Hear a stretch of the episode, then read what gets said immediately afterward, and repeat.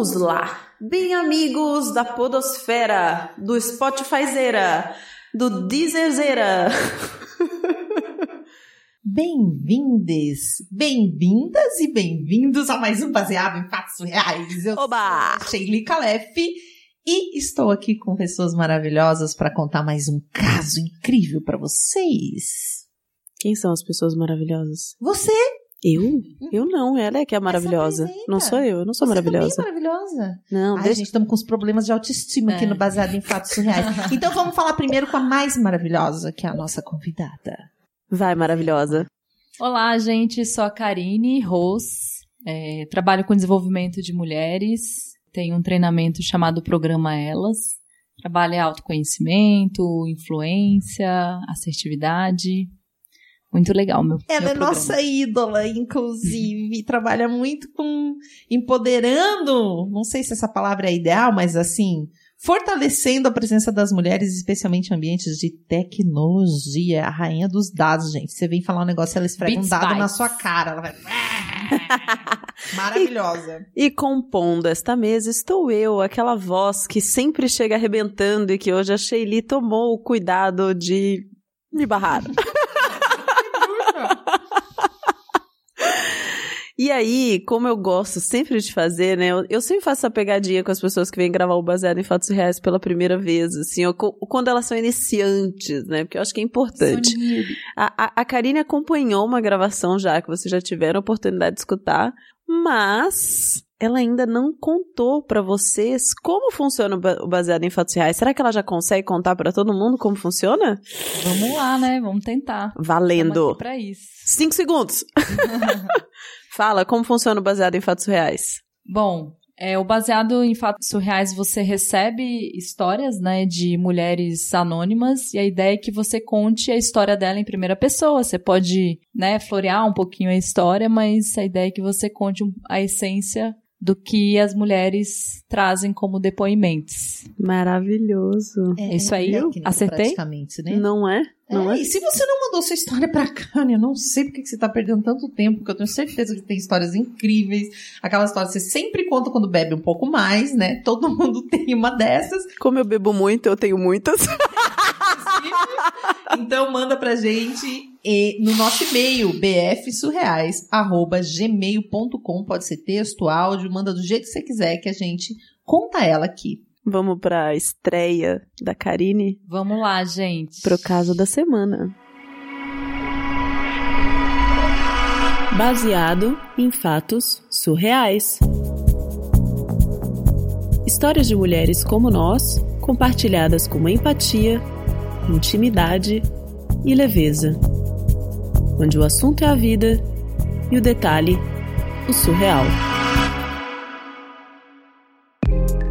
Bom, a minha história é uma história muito surreal. Várias vezes eu fiquei meio assim em choque, ouvindo, lendo, mas talvez muitas mulheres se reconheçam em algumas desses relatos.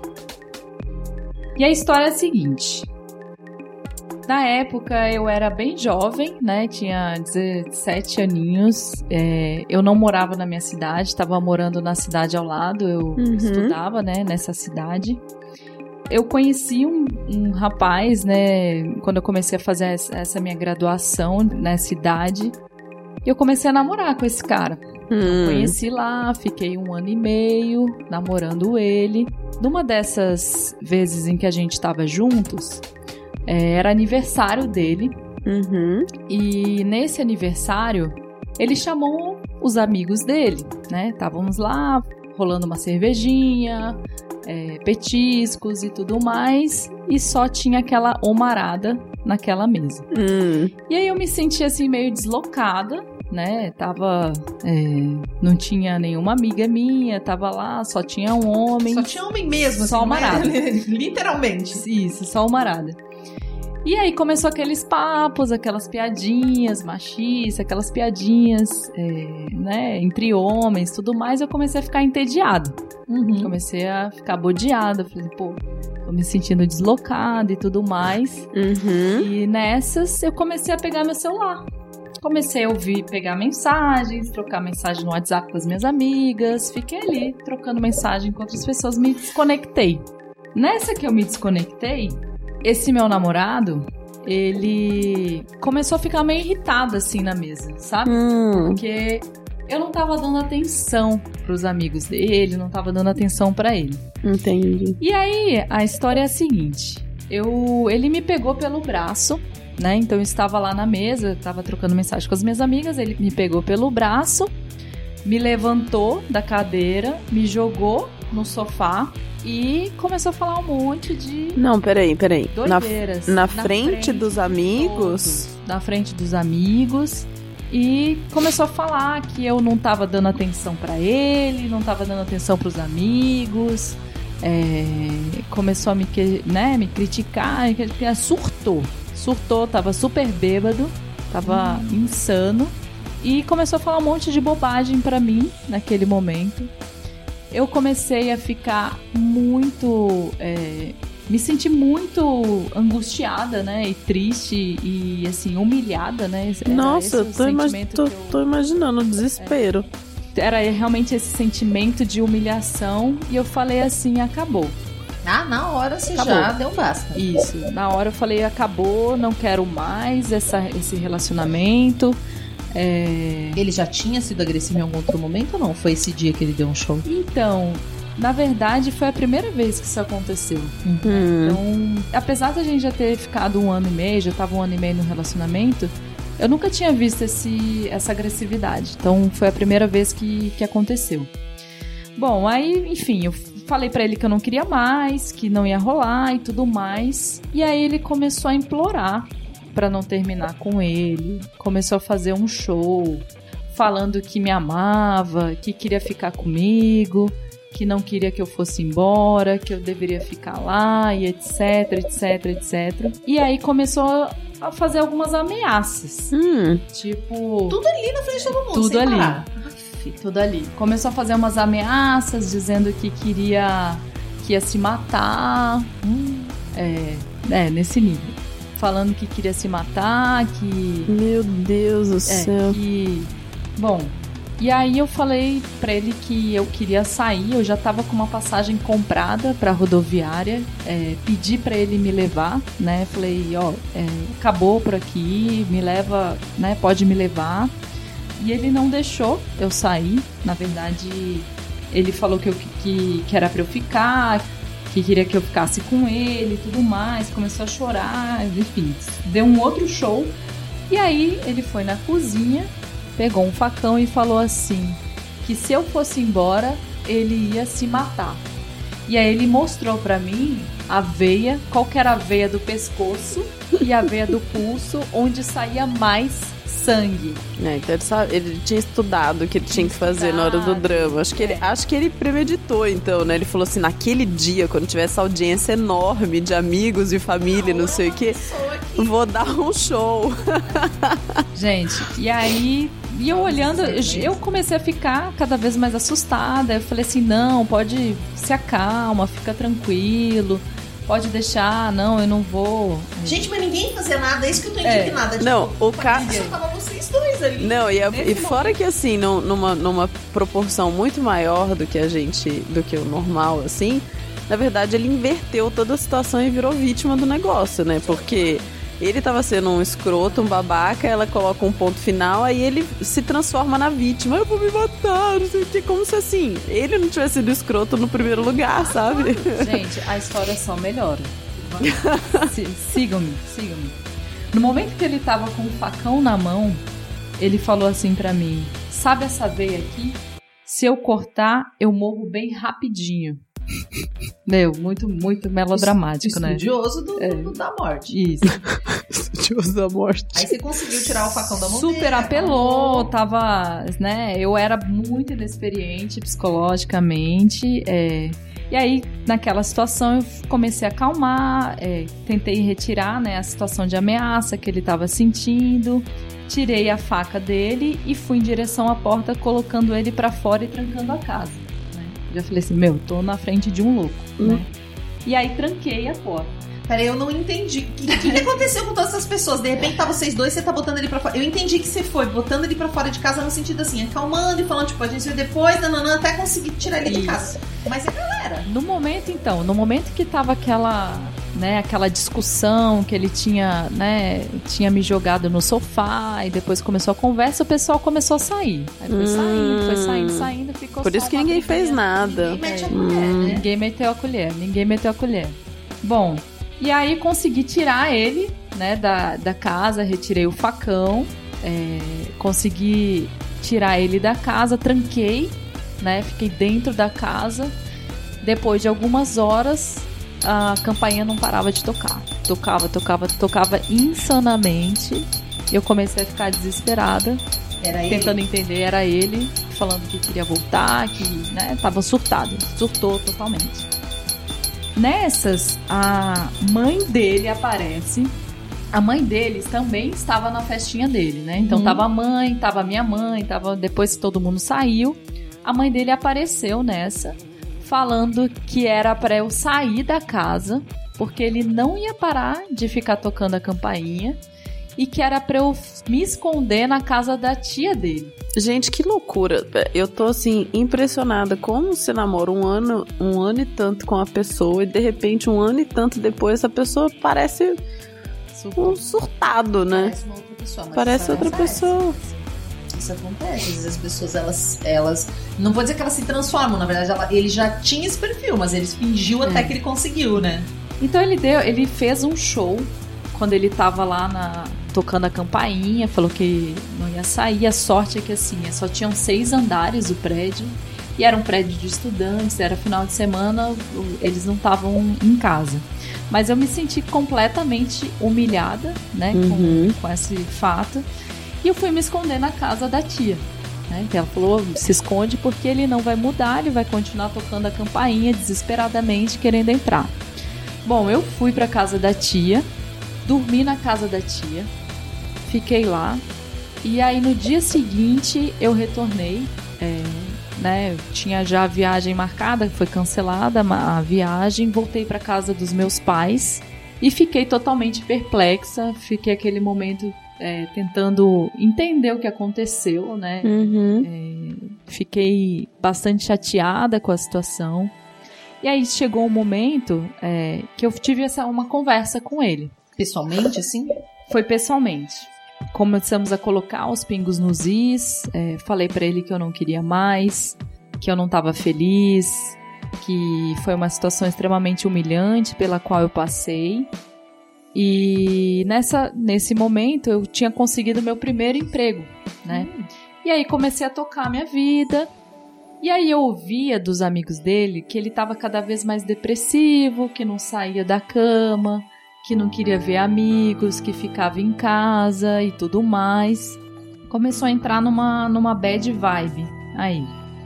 E eu tava super bem, tava, né, tava vivendo a vida, tinha acabado de conseguir um, um trabalho... Tava novas experiências, novas experiências. Animada, tava super feliz, assim, ainda tava, né, consegui é, né, me, me recuperar dessa história.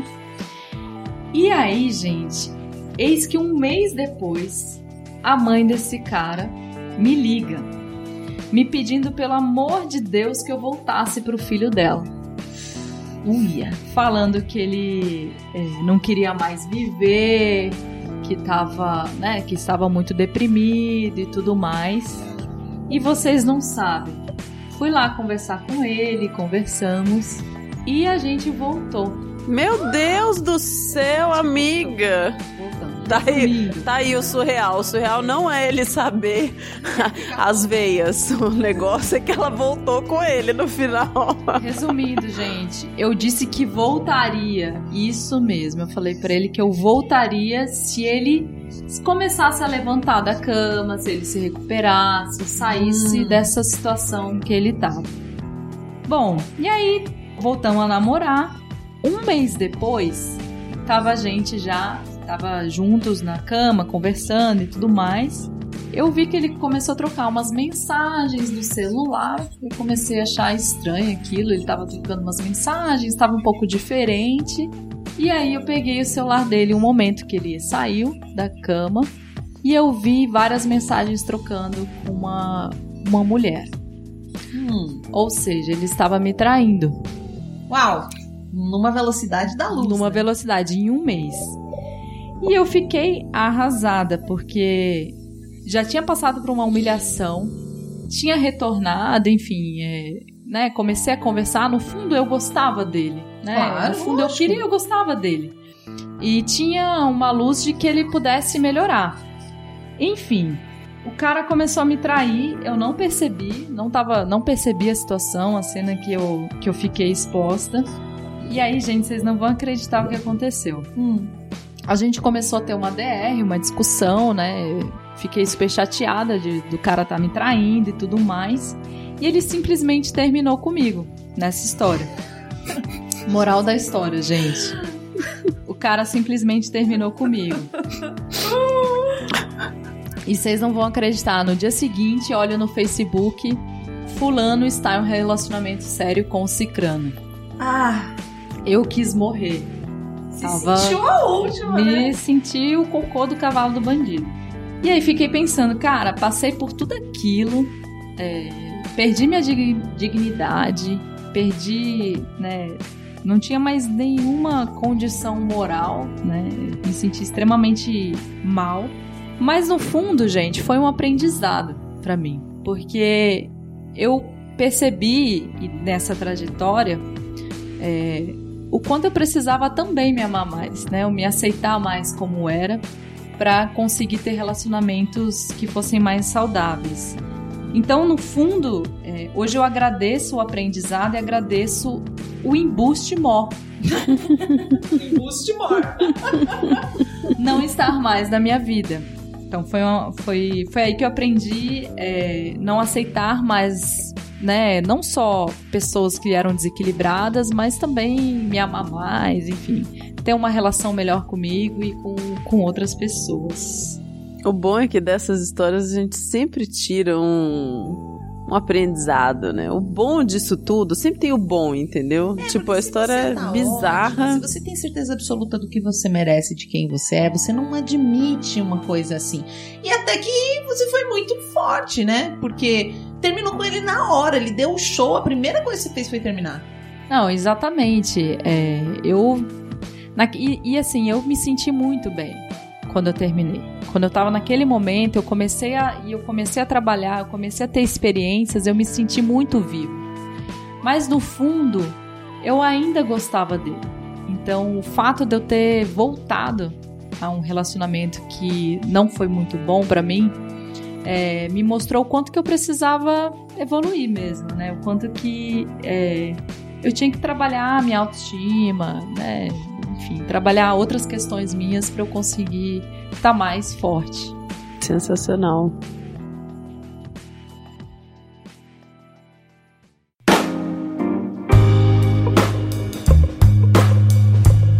Muito obrigada a vocês que mandam história pra gente, que permitem que a gente compartilhe essas histórias aqui tão importantes, tão necessárias. Ah, nossa, essa história é muito necessária, né? A gente fica passando mil filmes na nossa cabeça e é uma coisa muito louca, porque a gente falou, nossa, mas depois de um ano e meio ele dá um surto, né?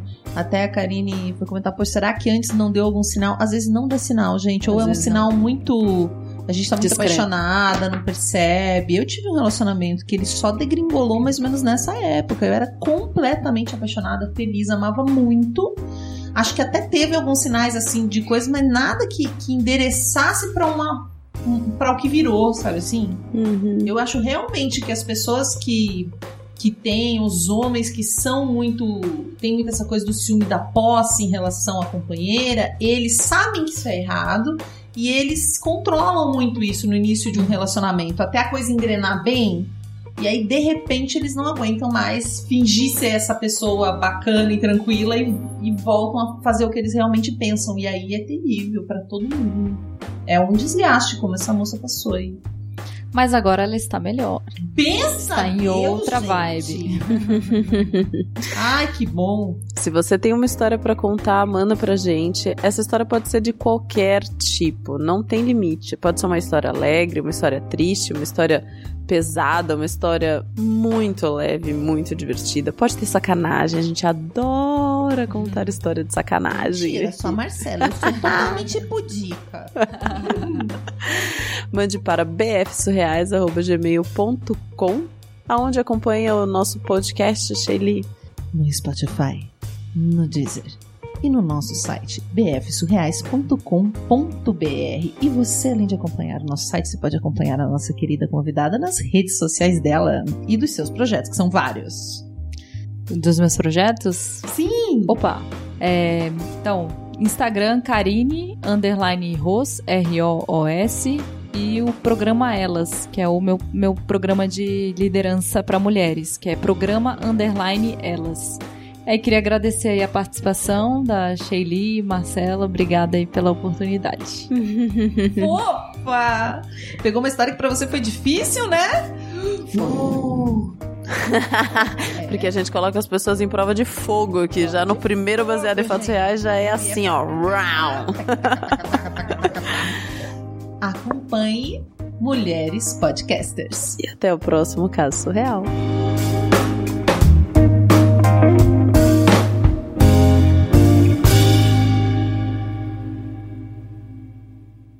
Acompanhe Mulheres Podcasters.